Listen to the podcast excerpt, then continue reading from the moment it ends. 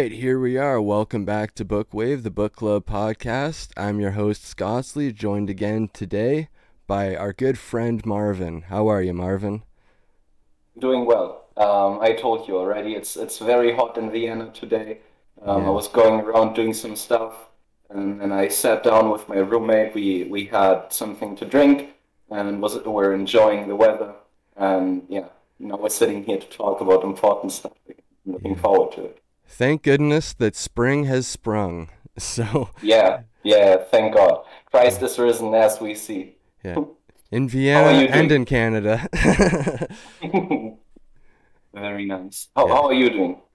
I'm doing wonderful. It's just same as you. I'm enjoying the weather. I'm trying to get a little bit of a garden started out in the backyard, Mm. so hopefully that uh hopefully that uh, is fruitful. so yeah, we're, yeah. so yeah, we're gonna do this as a bit of a, a follow up to our last big conversation and just try to get down into the weeds of whatever this is we're talking about. So, what what what opening questions do you have to launch this launch this episode off for us? Yeah, I'd like to um, know your your general, let's say, opinion or stance on maybe religion in general, and then especially Christianity, and then also the differences between before you started reading the Bible and afterwards. That'd be very interesting to me, and then we'll see where we can go from there. Yeah. So I'd say the Bible itself hasn't really had the biggest effect. I think the biggest like a turning point was uh when I really started listening to Jordan Peterson. And it it kind of came out of like a like a political thing because when I started listening to Jordan Peterson the most, it was because of you know Bill C16 here in Canada and the everything going on in the universities. And I was just like okay this guy this guy knows what he's talking about. And by this time I was like I was already a fan of figures like Sam Harris, Richard Dawkins, the whole four horsemen thing. There's a guy that wrote a book called uh uh, what was it? A philosophical atheism, and uh, that that had a pretty big effect on me. So it was like the first time I was really comfortable calling myself an atheist was born out of an argument with one of my grandmothers about why, like, whether or not Noah's Ark actually physically happened, like Noah's flood and like putting all the animals. I'm like, okay, if you believe this, then I don't, I don't know if I can put myself in this classification. But Jordan Peterson really was like, all right, fine, but did you think about it this way? I'm like, hmm. oh, not really, no. So I'm still at a point where, like, I'm completely agnostic. Like, I don't have an opinion of whether or not the figure of Jesus Christ physically existed and resurrected, but at the same time, I don't think that really has an effect because of like it it kind of cheapens it to call it a story or a mythology, but like that pattern, you know, it exists in like how we all live our lives. Like even if we don't realize it, the figure of Jesus matters.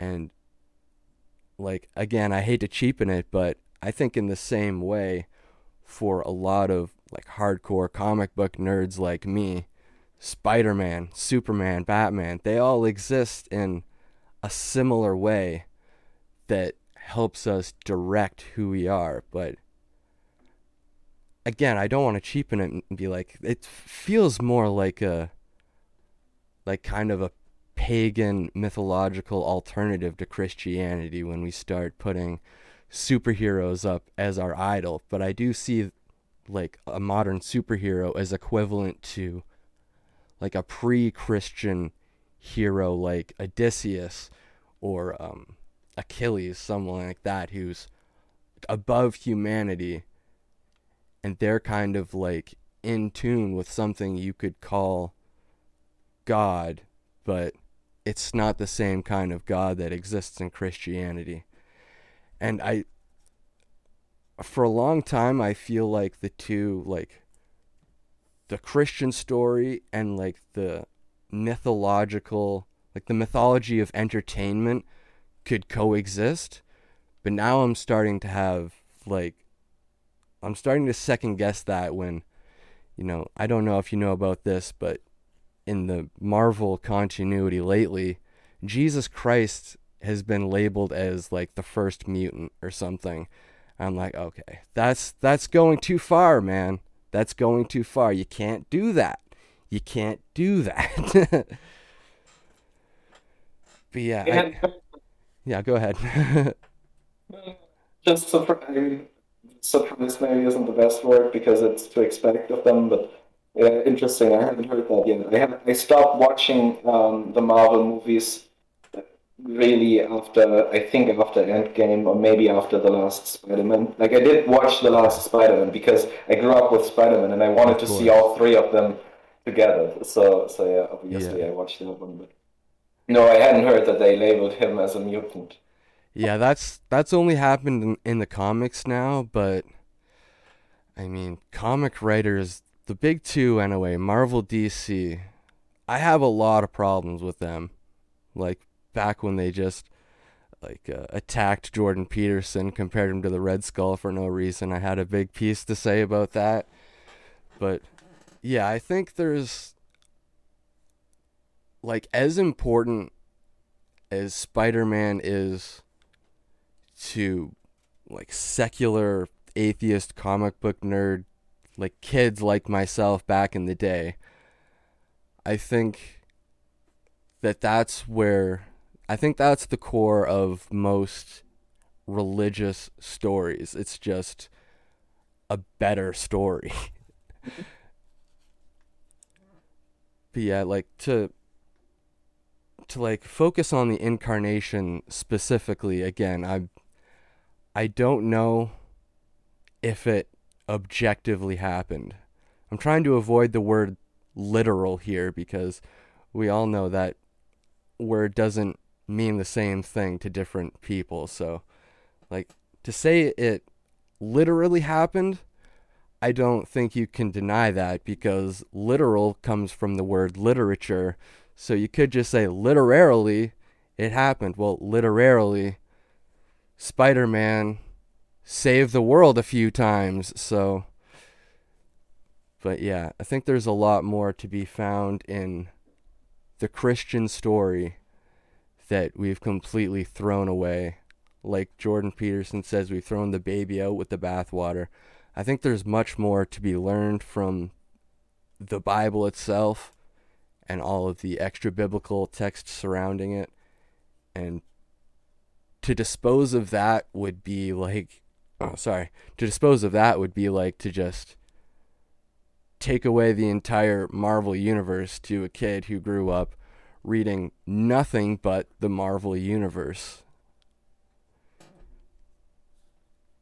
So I see, I, I see what you mean. Yeah. Yeah. I would say, well, I mean, that, qu- quite a few points. Um, right. First of all, I, I, I definitely see the um, connection, let's say, between uh, the similarities between the old myths, also the pre-Christian myths, um, and modern superhero stories. Um, they do take a very similar role. Um, I wouldn't go too far with that because, in the end, I think we're not at that point in our discussion yet, but um, in the end, it obviously makes a great difference if it's a story that objectively happened and has the implications that the Christian story has, with the whole salvation thing and so on, um, or if it's just something that can boost your morale or maybe even teach you more. Um, it's because, uh, I mean, from one stand, standpoint, you can say that we wouldn't have something like morality if it weren't if it wouldn't objectively exist. Um, I, I think I think that's a fair claim to make. That's that's what I what I like to um, throw in the direction of a, a, a true atheist, let's say, is that he says I can be, or some of them say, I can be a good person without believing in God. And the problem with that is that you can't. Um, or maybe, first of all, you wouldn't have any idea what good or bad even would be if not if there wasn't something or someone writing it in stone, let's say, making it making it um, unchangeable. Because otherwise, I could say one day say hitting people is wrong, and then the next day when someone annoys me, I can say, well, maybe it's not that wrong. I can I can hit this person, for example. Yeah. Um, and you kind of you oh. kind of see that in like modern day among like the the people who lack religion or some kind of code or basis that their decision just does change between day to day. Like all they do is watch the news without making any specific examples. You say, "Oh, one day I'm supposed to do this and the next day I have to do the opposite." So but there was a one thing you said there that like there are elements of Christianity that I think you cannot take out of the Western man, let's say. If you grew up in the Western world, like just your tradition, the way you like wake up in the morning and interact with people is inherently Christian, even if you don't realize it. We may be in danger of losing that if we lose like the secret ingredient of Christianity, which I think is faith. Which is I think the best way to describe myself would just to be faithless. Uh, I don't like the word none just because it has extra connotations. Like you see all the the Christians say all these nones N O N E S and they have to spell it afterwards. Like just just call just call it faithlessness. Cuz I think that's the real key because most of these people myself included don't realize how Christian they really are in their upbringing and the way they like I said, interact with everybody, the way they compete in games, just like certain ticks that we don't realize, like certain little things that make us mad, like you you're treating me like I'm less of a human and that angers me. And I think that that's either just purely human or that comes from the religious instinct of like all men and women are equal in the eyes of God which is something that I I don't know, like the Jordan Peterson act as if you believe it. Like part of me believes that that like all of us have something that make us equal. I just don't know why I believe that. But I like the root of atheism is to just say like a theism. Theism is a belief in God atheism is to live your life without a belief in God, is without God. So I think that like key figure is the only well not the only, but the biggest difference between a Christian and an atheist is just the deity. Everything else like between you and me at least. It might be different if you go to China or India somewhere in Africa where traditions are much different. But at least the two of us can interact in a way that we can kind of connect, even if we don't have that one thing in common. Yeah, see what you mean, um, and I. That's definitely what you experience in in normal everyday life with um, between people who do believe, who do have faith, and those who don't, um, is that we share enough common values uh, that that interactions are possible. Um, I think problematic. It, it gets problematic when these values get tested. So when you, uh, which which is which is Jordan's, I think Jordan's favorite example. When you get into a, a tyrannical um, government uh, and society, then these these things are tested. Um, a someone who truly believes in God and the Christian values and has them 100% integrated, which most, not even most Christians have. Like, I, I, I certainly don't, even though I try to. Is that whatever you demand of them, whatever horrible act you demand of them, they will not do it, and they will choose certain death if necessary to avoid an action like you know, gassing Jews, for example. Um, and someone who thinks they share the same values or do share the same values, but have no no unmovable, immovable um, foundation for it, they will be able to be pushed further and further towards um, atrocities. Uh, if there's there's a great example in the Gulag Archipelago, um, where I, I, think it was in the book, where Solzhenitsyn talks of. I'm gonna get it partly wrong, but the the important parts I'll get right. Um, is that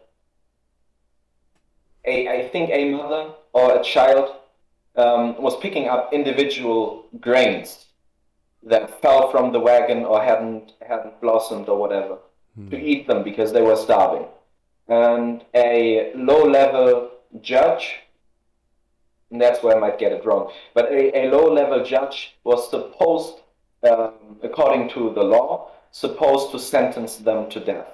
And I think he something like appealed to a higher court and said, I can't do that because that's wrong. I, I can't kill a mother or a child for picking up what like 10 grains that wouldn't have uh, been sown anyway.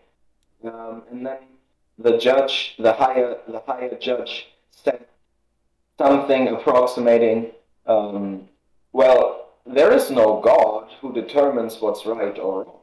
So we determine what's right or wrong. And we say that this is punishable by death. So yes, you can do that, and you will.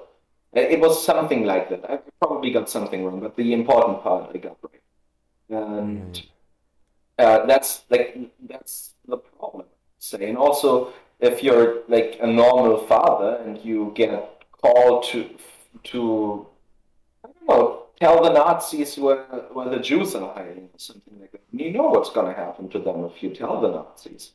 Um, then you, you know you can be pushed a little more, pushed a little more, pushed a little more, and then that's where you that's where you uh, end up. That's how you end up in hell. It's like through small, small, small individual steps that you might not even notice consciously. That and kind so. Of, mm. that kind of reminds me of a sequence in a book that does not talk about God at all, Atlas Shrugged by Ayn Rand. Mm-hmm. So she's quite famously the like founder of objectivism and very atheist, as faithless and God hating as you can get. So there's one uh like a scene I guess in the book where there's like a train that's like burning coal and it's about to go through a tunnel that if it's forced to go through the tunnel, the coal smoke is going to fill up the tunnel and everybody is going to die. So there's like a bunch of series of phone calls like trying to stop it from happening. Like one guy on the ground calls the next guy up, who calls the next guy up, who has to call the next guy up, saying like we can't take it through or we're all going to die. And the guy just says, "Well, take it through anyway. That's the train needs to go. It needs to go." So he calls the next guy and says, Yeah, the train needs to go. It needs to go. And they keep passing off the buck because no one wants to be responsible for stopping the machine of progress. And eventually the train doesn't make it through the tunnel and they have to like fish it out. So, like, this huge tragedy happens because nobody is willing to make the call. Like, no, people are in danger. But the one person that would have stopped it in the book anyway is not a Christian. She's just an objectivist who sees the value of human life.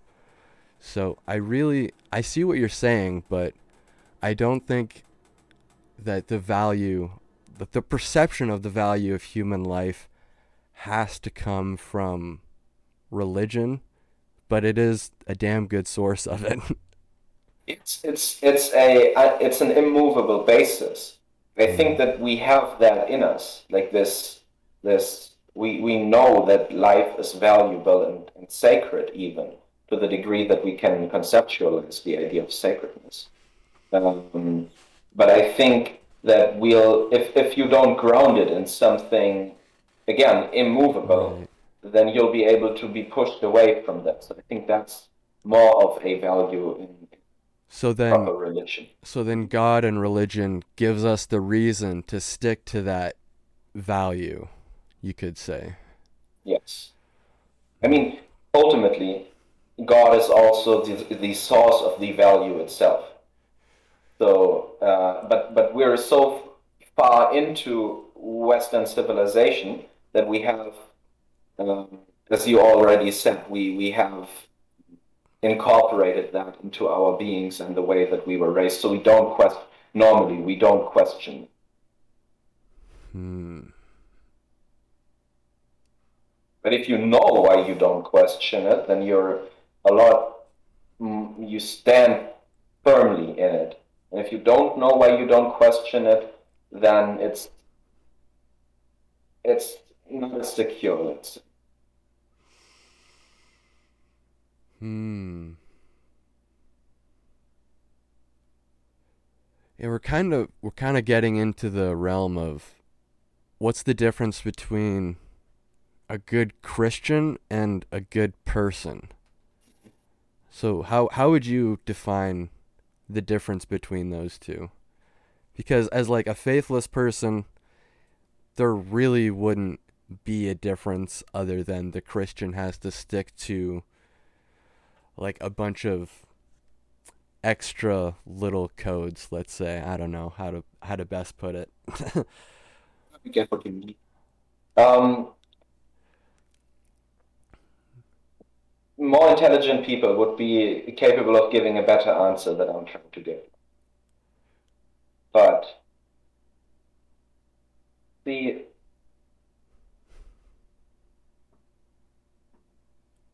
god the relationship that we have to God is personal, first and foremost.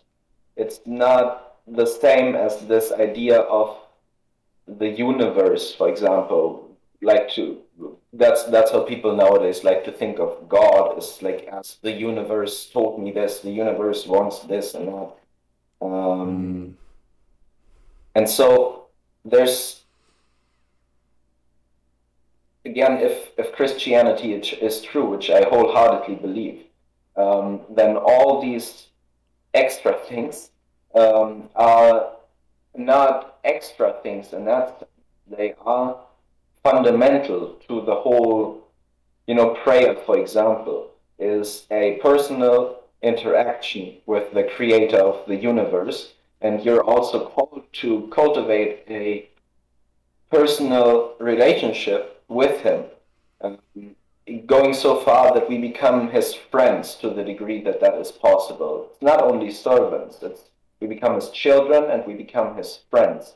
And it's very hard for me to put into words the difference between these two worldviews, but I hope that maybe we can try to work it out because uh, if you have a, an impersonal force that created the universe, then it's all very it's they have no better word than saying it's impersonal. Something that gets personal is a lot more defined and I think crystalline, something like that. So, so there's an important difference, I would say, between them. If you have loyalty to an idea or loyalty to a person, it's also there's a there's an emotional difference also in these two things, I would say. And the difference between them in a good person and a good Christian, like a truly good Christian, would be that in the hierarchy of values, they, they, they inherit different uh, positions. So you have the good person, maybe just to say something, somewhere in the middle, where they are, they they really try to be a good person and they're not trying to hurt anybody. They don't lie and, and all of that. Um, but you have the good Christian who's participating in the sacraments and who is uh, going to confession and who is praying and trying to, you know, give people some of that personal love that God gives them, to, to give it to those other people as well. Um, and that's like you're, you're getting closer and closer to the top, and you're getting closer and closer to the actual ideal, which I would say now is Jesus Christ. Um, so if Christ really is the pinnacle of this hierarchy, then obviously those who follow him more, even though the others don't lie and don't steal and don't murder, are still better. Hmm. Uh, they are higher up in the hierarchy of, of goodness, let's say. And I'm, I'm not saying that in a, uh, in a, let's say, in an arrogant manner. And I'm also not counting myself to those higher up, up people or something like that, because I'm also um, very far away from being who, who I would like to be. I'm very far from the ideal. Um, so, so yeah. Does that make sense? Yeah, that I've been, you know, trying to find a good answer to that question for a while, and I think that's the best one that I've come across so far. So thank God. it really kind of like uh it's it sparks the uh, image of Dante's Inferno. Have have you read it yourself? Not yet. Well, there's it depicts like in the most mild ring of the underworld, it depicts like figures like Aristotle and Plato and Socrates are there. Just like in the outer rim, not like the extreme punishment, but in kind of like a just like a lounge room kind of thing. Like, yeah, this is this is hell, but it's not eternal damnation like the real sinners get. But like that still always bugged me. I'm like why would you, why would you put the some of the greatest thinkers who have contributed even like to Christianity. There's many Christian figures that have called uh, Plato like a Christian without Christ. I'm like that's that's really powerful coming from like a Christian talking about a pre-Christian pagan, you know, like they had some respect for these figures even though they were non-believers and that they still found their way into the underworld, which never sat right with me, but that kind of gives me a better like reasoning why Dante would do that in the the Christian worldview. Like, well, they are falling short of perfect, so why would they be at like uh, the Lord's right hand, so to speak, or whatever, up there with Beatrice? Yes. Um, you see, um, I have a few things that I'd like to. I hope I don't forget any of those. Um, the first thing is that in the, there are some in, in Greece and also the parish that I went to um, a few months months ago um, has in the north narthex, uh, which yeah, in the narthex, which is like the the the place before the the actual church room starts. It's like between the the door and the actual where the the worship is happening. Um, okay. We have we have images of the Greek sages. They don't have halos uh, because they're not saints in that sense, um, but they were. Uh, pre pre Christian Christians in a sense. Um, we have this idea also that uh, God was present in the pagans who were searching for him but had no way of really getting to him because before Christ, you know, if you weren't part of uh, the Jewish culture, um, the Jewish people, then you have no direct connection to God in that sense. And you couldn't have understand it, um, or you normally couldn't. And so we believe that he was present with those who were, let's say, acting in love and uh, pursuing truth and all of these things. Um, and also, I hope I don't mix them up now, but I think we, like, one of our saints said that Plato, uh, I hope I don't mix them up, but again, I, I think he said that Plato was like the first to accept Christ when Christ, after he was crucified, went into Hades, destroyed the doors, and uh, was there to get all of all of the people in Hades out of Hades. Um, so we think that now they are uh, these thinkers. We think they now are with Christ. Yeah, it was just that salvation wasn't even for Abraham wasn't possible before Christ did what he did. Before Christ died and was resurrected, everyone except like I think two people in the Old Testament, uh, went to Hades. They died and they went into Hades, and they were staying there until Christ came. Uh, it's just that, as you just said with with Dante's idea, um, they they weren't being tortured. Let's say they were waiting, as I understand it. Right. But the thing about Theos, and I think this is the third thing that I wanted to mention, is that the you know the Orthodox Church more than any other church has this um, core idea uh, that is called theosis, um, and it's the um, it's it's man becoming God.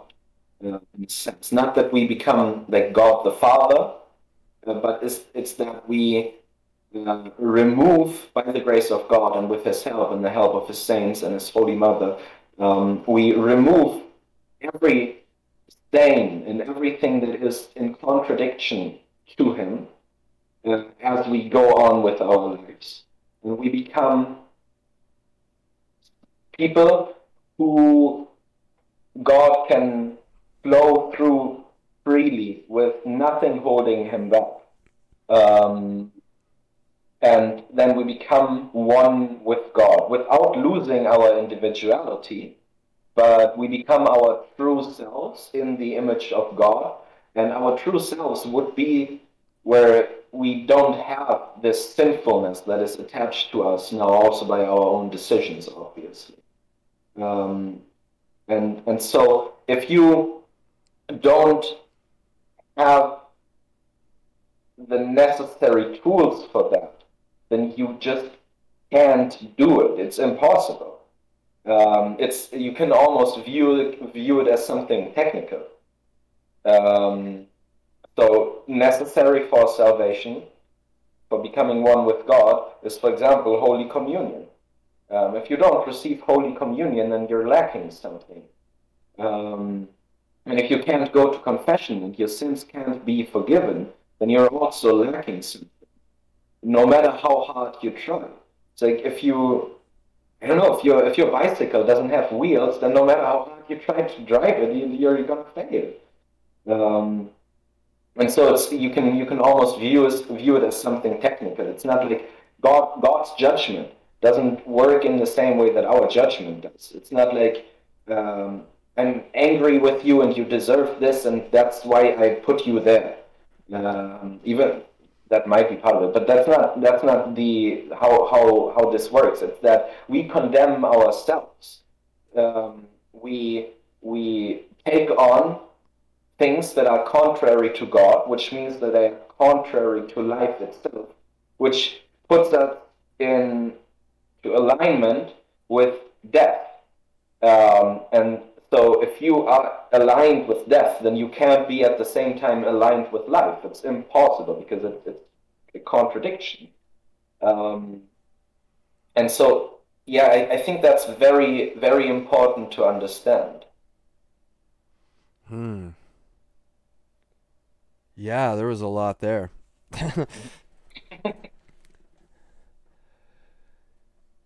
yeah, I guess like uh I guess my uh, interpretation of the whole like uh, heaven thing, like you said, there's only like a couple figures from the Old Testament that ended up going to heaven. Like there's like one throwaway line in Genesis where Enoch is raised up to be beside God or whatever it says. I'm not quite sure. Yes, yes, yes, yes. And uh and the rest of the time death is just described as Sheol, which like 9 out of 10 translations I can find of Sheol is just a pit in the ground or a hole or a burial site or something like that.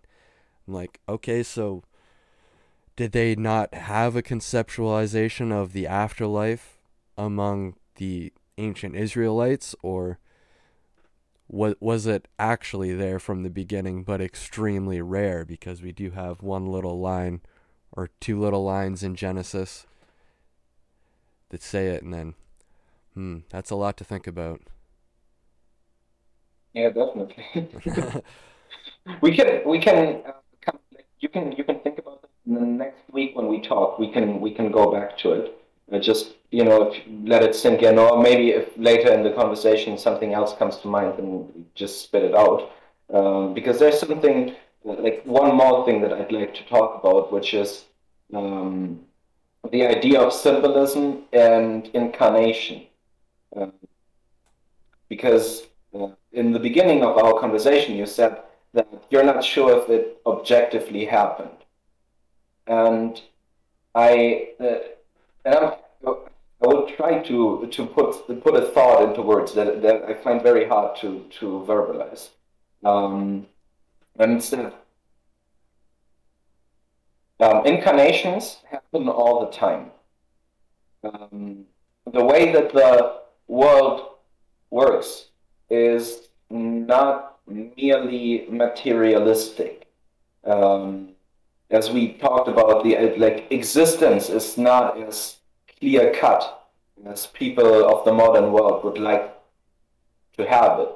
Um, we have the idea of something, um, and we have the potential, the material. And when these things come together, then something can form. So Jonathan's favorite example is the cup. You have the idea of a cup, something that can hold um, a, fluid, and you have the material that can um, actualize, that, that can form into the, that can be formed into the cup. And only when the idea, which is completely non-materialistic, non-physical, and the um, the potential, the material, come together in the right way, in a coherent way, then this thing can incarnate, then this thing can form, materialize, actualize um, itself. And so if you try to take paper and make it into a cup, then that's not going to work. Or if you take metal, but you put a bunch of holes in it, then that's also not going to work because it will flow out. So, or if your idea of a cup has these holes in it, and then you you know you know what I mean. If these things don't fit together, then it can't um, it can't incarnate properly. But you have these incarnations all the time, um, and so we see how bad actualizes or how my guitar actualizes. Manifests itself because the material is put together in the correct way. And I think all these things exist in a hierarchy. There is better, there are better bats, there are better doors, there are better guitars, and there are worse um, versions of all these things, up until to the point where they don't work at all. And also, up until the point where they work perfectly. Um, yeah. And, and that's the idea of, of Christ also, is that Christ is where the image of God is perfectly incarnated in the world, in a human being. Um, so it's obviously it's a lot higher. Christ is a lot higher than a cup or a guitar or whatever. But the the process is categorically the same. It's just different in, in quality, let's say, and also obviously in, level that it happens on. Um, but the, the the thing, the process itself, is the same thing. And so it come to me. It came down to: um, Do I believe that the perfection can incarnate as well, or do I think that only imperfect things can incarnate? And if I believe the latter, then I won't be able to believe in Christ. But if, but if I think that this process uh, is working on every level of reality, which to me just makes sense, to me it seems obvious, um, then I also have to believe in Christ and in his incarnation. Yeah, to run with that metaphor for a little bit more, I see a lot of people running around with a nothing but a paper cup, you know what I mean? yes. it's like you need you need a better cup. And you know, I have an instruction manual on how to build a better cup right here. yes, yes, yes. Very much. Very much. yeah, I, I kind of want to go back to uh just Lazarus for a minute, like one of the first like uh instances you see of a resurrection like performed by Jesus Christ himself. So do you think there's like a little bit more symbology there that Lazarus was like the trial run of, you know, rescuing a soul from the underworld? Like if going to heaven was truly that rare in that time, then Lazarus he was he wasn't that special. He's not even mentioned in the Bible that much, but he dies and then Jesus seems to deliberately allow for that to happen because he delays his trip. I think it's due to the Sabbath. He just delays his trip. And then when he finally gets there, he's already passed on. And then a few little like uh ritual practices later, he's up and kicking again. So like I after what you said, I kind of think like that this is just a, a little bit of what's about to happen. So what what do you think about that? Yeah, I mean, try it around. I don't think that Jesus needed to practice it. he, he know so so I, I don't think that that was the reason, but I also didn't yeah. don't, don't maybe not maybe not a practice run, but just to like show the people like so they understand yeah. like this is what I'm capable of, so they're yeah. not really messed up afterwards when it happens for everybody. Especially because um, you, you, probably remember that they said that his like Lazarus' sisters said to Christ when he said, "Open the tomb." They said to him, um, uh, "But he smells already." Uh, and there's this idea in in uh, in Judaism at that time that when the body starts to smell, that's when you're gone beyond repair. So no one has ever uh, resurrected, no one has ever resurrected someone um, after that that right. state. He's physically um, starting to rot away on the inside, and the gases are releasing. yes. And so there would be uh, many. I I would think there'd be many examples of people being in a coma and they would just be thinking like oh they're they're not alive anymore but they still have uh, the breath of life their heart's still beating so th- it's not too late for them so to speak but like once everything is gone then they understand that there's no turning back from that yes and also um, you have in, in the resurrection of Lazarus, Christ differentiates himself uh, very, very much from the prophets who did resurrect people. So we have, I, I think it was in the book of Micah, but I'm not quite sure.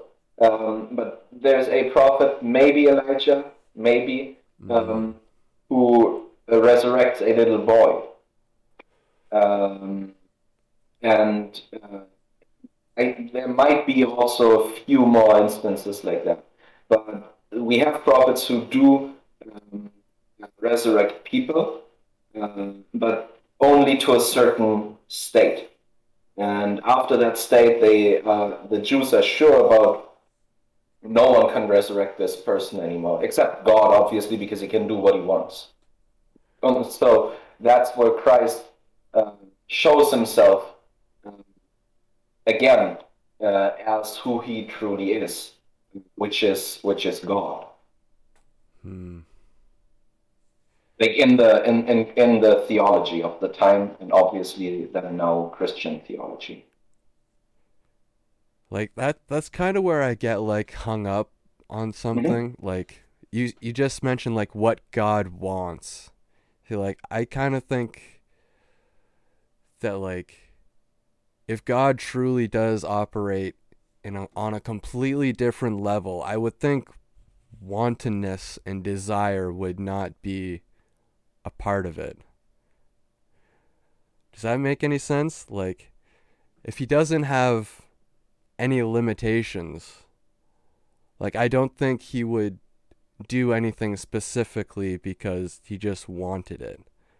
I think that that probably comes from like the benevolence of God that you see in Christianity as opposed to the the God of jealousy that you see in the Old Testament. I think there was a, a difference in perception there.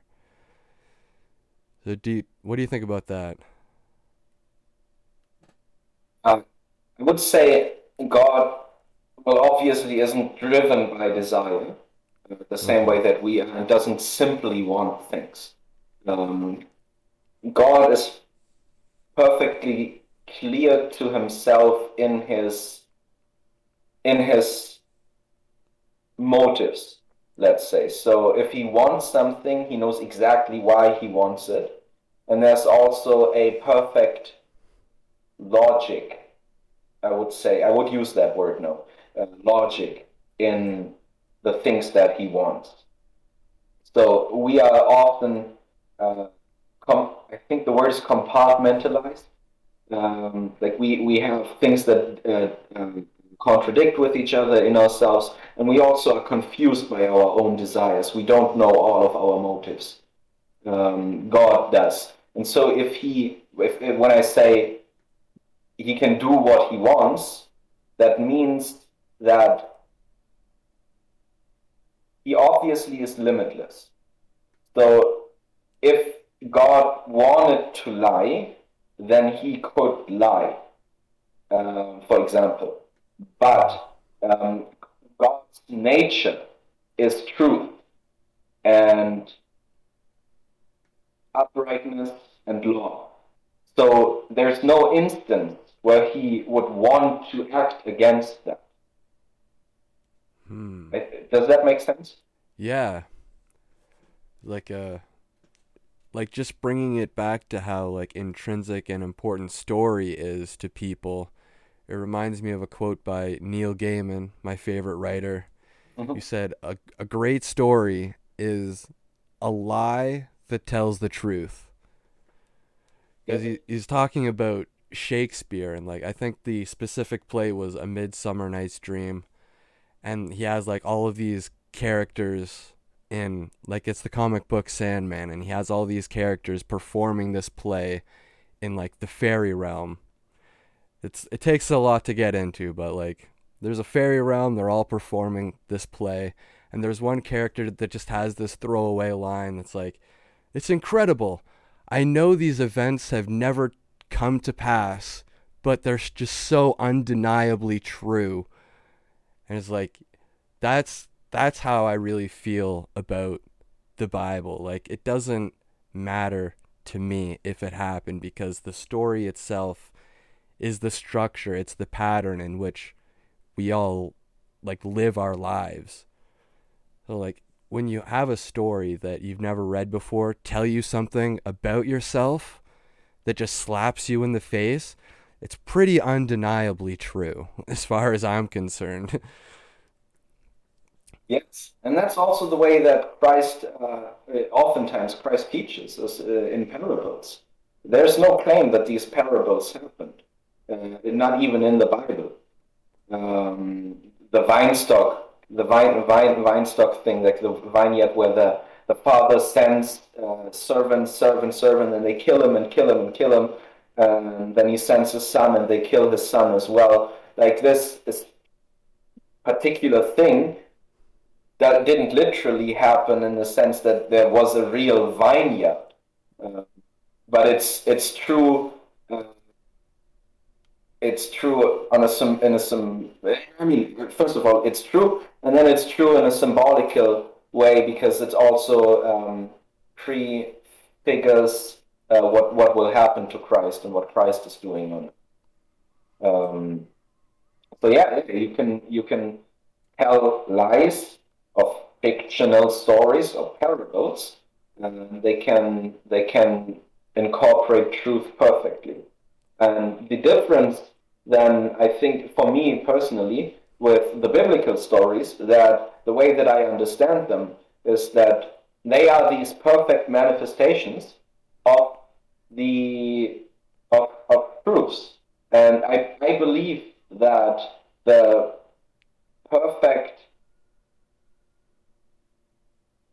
examples of these ideas did happen. Like I think that's how reality works, is that at one point they will manifest. And I, I think that's what happened in the story of Noah, for example. Like I do believe that that, that, that, that happened. I also believe that Adam and Eve literally, objectively existed. Um, I think there was a flood. I think there was an ark. Ark? Arch? Ark. Yeah. Ark. Yeah. Yeah. And, and all these things. Will and I had a had a barbecue recently, and we just uh, we were talking about like Cain and Abel, and the conversation started with like engineers and you know, laborers have been enemies since the dawn of time. And then Will was just like, yep, that was Cain and Abel. I'm like, you're right. and then that really got me thinking, like, what if that is the, like, the unequal offering that, uh, they offered to God. Like one was just like, I have an idea, and the other one was doing all the work, and he's just like, I'm sick of it, you dang engineers. But yeah, that, yeah, I get what, I get what you mean. Yeah, it makes sense. That's just a tiny example of like Cain and Abel could literally mean like any number of things, but it's undeniably true. Like sibling rivalry or just like any kind of rivalry. Like you you understand that like it's a it's a brotherly love. there's also a bit of a like a not a hatred, but like a, a vengeful feeling that comes along with it. yes. Yeah, very much. I, I, I, see what you mean. So you can you can see that in, in, in all in every in every aspect of reality. You see um, the Christian stories, uh, the Christian patterns, uh, the biblical patterns uh, manifest themselves to higher or lesser degrees. I think that in itself is, is something really amazing. Um, because as a true materialist, you're not, you can't believe in it. You, you, you can't open your eyes to it because the moment that you do, you have to disregard your whole worldview. Yeah. I don't, yeah, I don't know if I'm, if I exactly fit into the materialist mold because, like, like I practice tarot. Like I'm I'm like like I said, I'm a vessel for all kinds of demonic ideas, so I'll try anything once. like I think like that's one of my major problems with Ayn Rand and objectivism is that she completely disregards the spiritual and like to to say like you shouldn't join this particular religion because it's destructive, that's one opinion. But to say all religion is destructive and belief in any God is destructive, and you have to follow these objective truths, objective truths that she inherently gained from her, you know, Christian upbringing and like rebellion against communism like a rebellion against communism and rebellion against God. gets you objectivism. so I I really feel like there needs to be more philosophy that's like for something good rather than against something evil. Because like one I forget who said this first but a lots of people who said it like Christians or sorry atheists don't believe in God yet they all believe in a devil. Like Sam Harris is a perfect example of someone who like preached atheism is the way to go Christianity is parasitic and vile but the devil exists and his name is Donald Trump. Like, I think you missed the point, Sam. like, and I think the same thing comes out of like Satanism wouldn't exist if it wasn't for Christianity because Satanism is literally just anti the Christian ethic. So I think the main thing that I've been experiencing when like reading the Bible and researching Christianity specifically more is like like you have to live for something instead of just against something. And the Bible even if you don't believe in the deity, you don't believe the Christian story is objectively physically true, there's still a lot you can gain from it. And like Jordan Peterson was like one of the main ones that like flipped that switch with just the simple phrase I act as if God exists. I'm like, okay. I I can I can reach that point. I can I can be a good person through that lens. That's something to strive for, but I just don't know if I can like that secret ingredient of faith is just dicey for me and I don't know where people find that? It's um, you see, it's always there's always a leap. There's always a leap of faith that you have to make if you right. want to become a Christian. But it's not necessarily as big of a leap, of a leap as as people would like to believe. Um, there are many things that people think they just have to believe that you can test um, and that you can compare.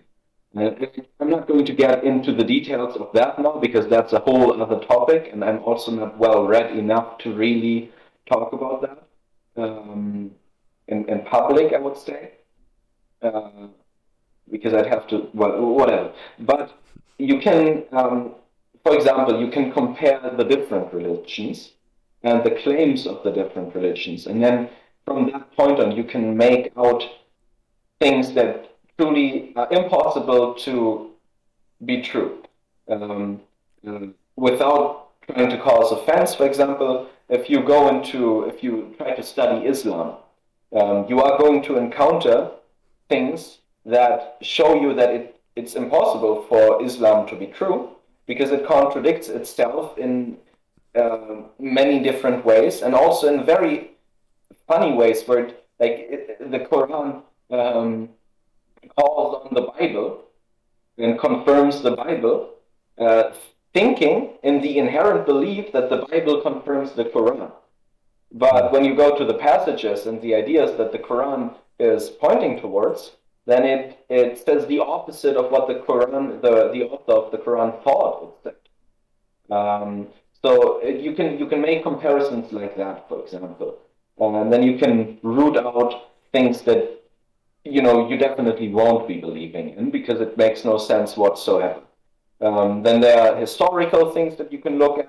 You can see um, how many things point towards someone called Jesus of Nazareth existing and having been crucified uh, as um, uh, causing, I think, what's it called, like political uproar or something like that.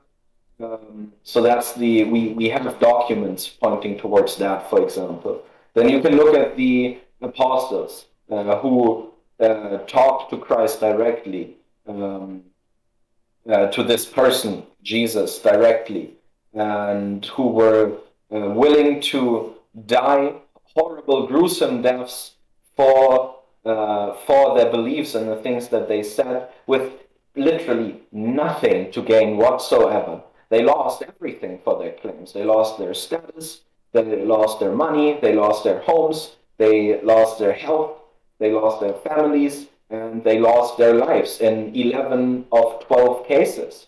Like the only one that lived up till he died of old age was uh, Saint John. Who was a kid when he was around with Christ. Uh, all other apostles gained nothing and died horrible, gruesome deaths.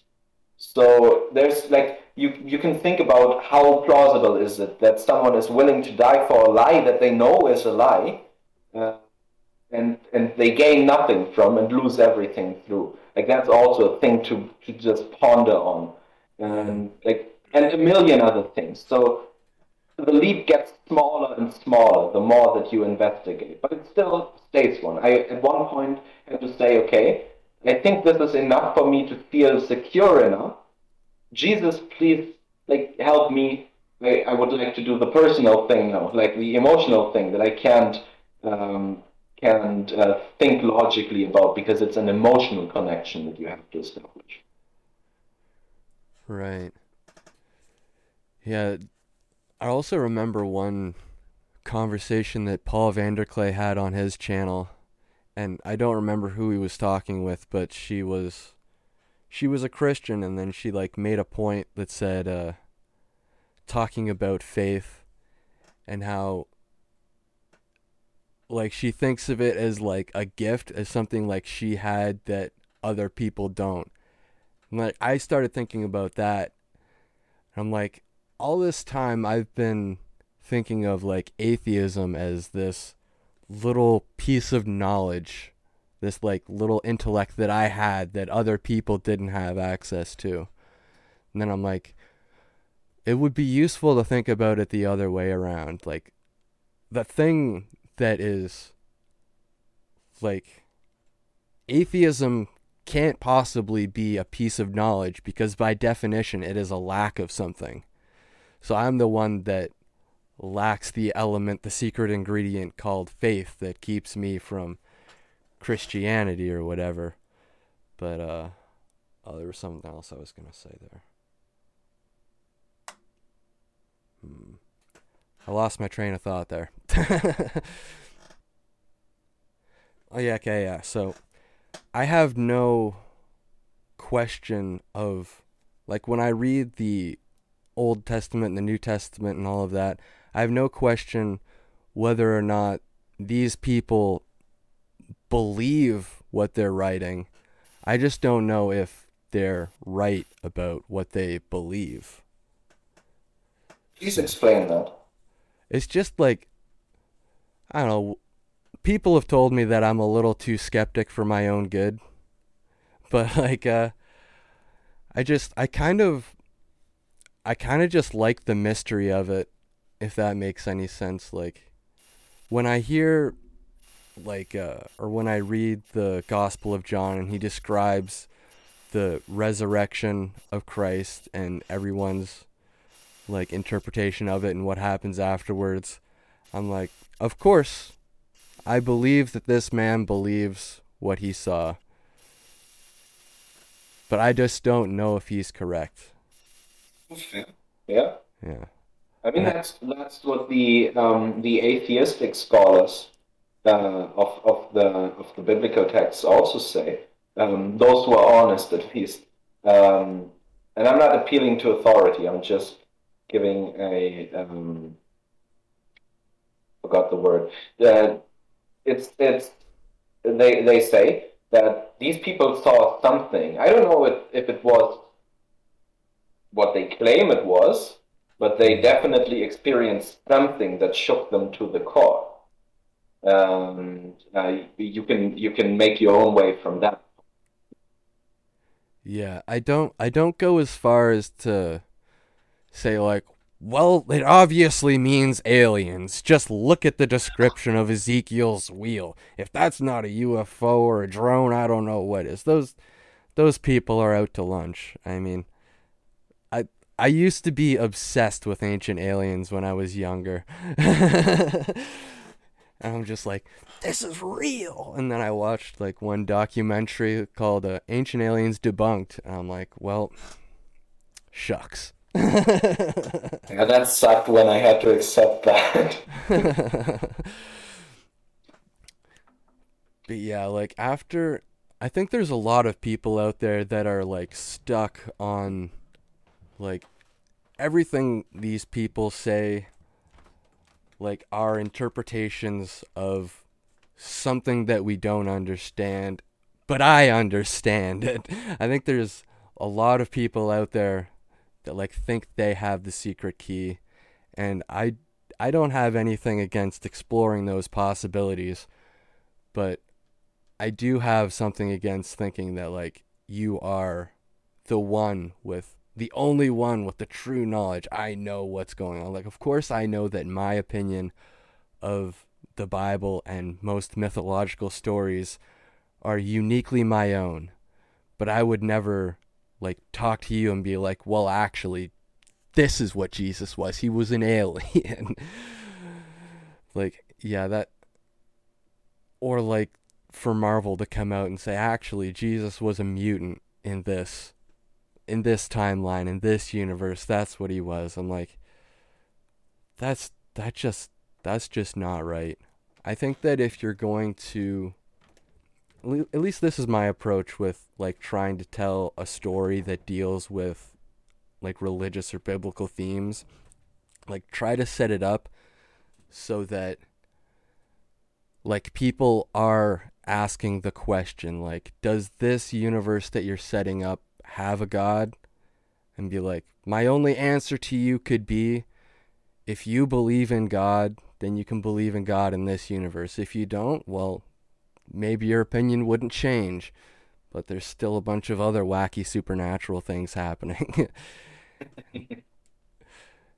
and like the idea of like Matthew, Mark, Luke, and John, like there's plenty of like really devout Christian scholars who don't believe those were human beings, just titles of the work, like names that like everyone else was trying to like make their own literature, like writing their own everything, but these were the ones that were like canonized, but the rest of them would have like other random names like Philip and I think Peter and there was like some other ones, but like these were the ones that were canonized in the New Testament. So they just happened to be entitled Matthew, Mark, Luke, and John. But I don't like I think there's a lot of things you could do in a story with just those four figures and not say, well this means God exists or this means God doesn't exist. Whereas the route Marvel's taking is just well, it's blasphemous as any way you look at it, right? And I'm not even religious and it doesn't sit right with me. Uh. Bless your heart for that. People who like it very much, and I think you see where this is going as well. It's it's trying to um, replace. It's a paper uh, cup, religion. is what it is.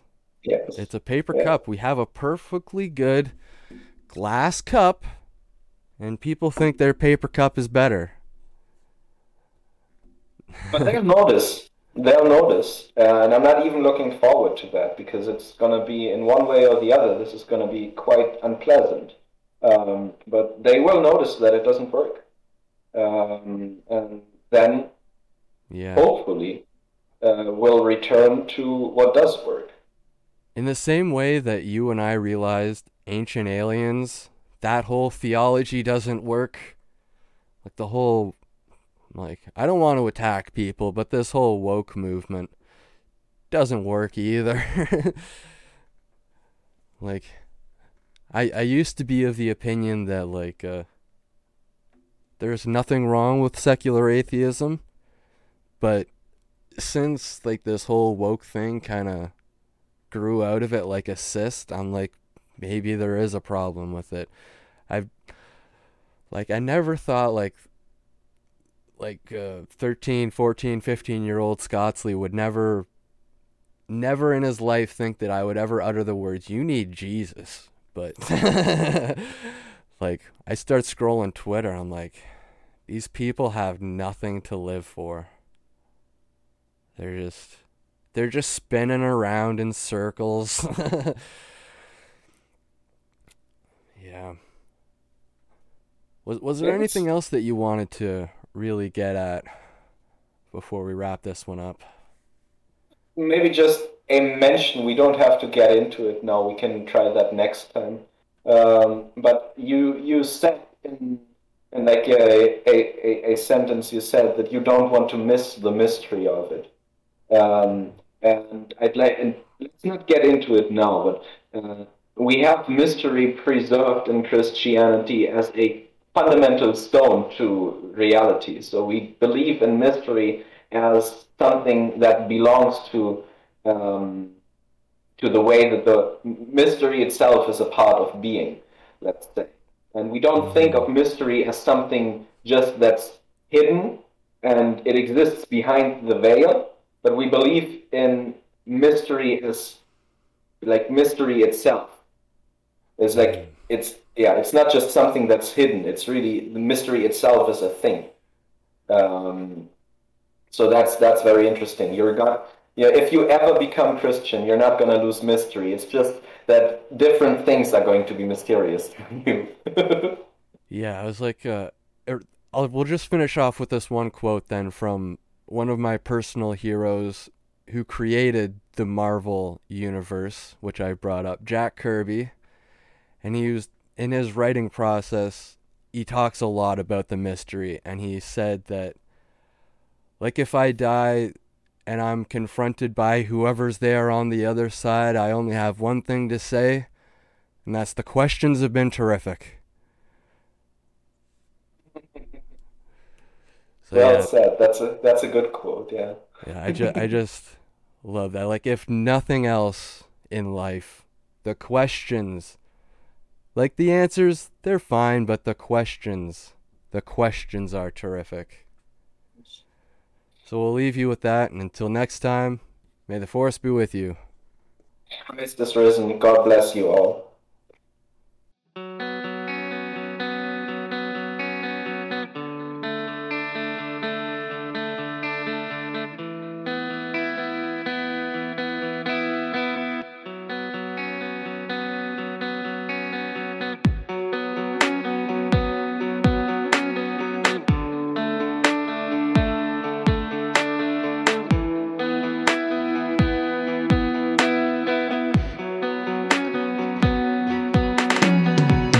Christians, we do not see the stories of the Bible, the stories of salvation, as just this arbitrary set of facts that we must believe in to be saved. Of all Christians, we know the organic process of salvation, the transformation of man into God through participation in the life of God, is the very manner by which the world exists.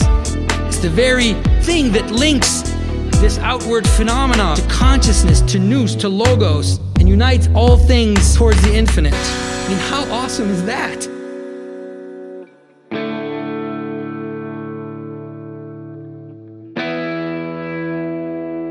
And in the background, we've also kept and we hold not only the keys to Christianity, of all the Christians, we do not see the stories of the Bible, the stories of salvation, as just this arbitrary set of facts that we must believe in to be saved. Of all Christians, we know the organic process of salvation the transformation of man into God.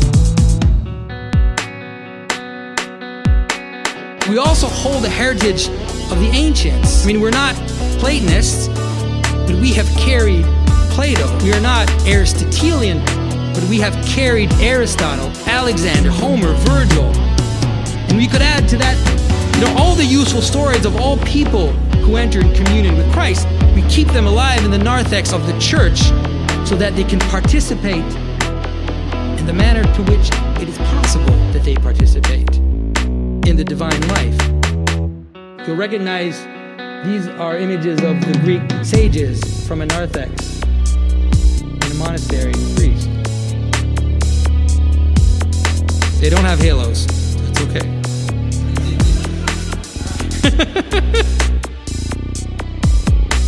we hold the golden thread that reaches back into the mists of time. The same golden thread that is under increasing threat of being cut.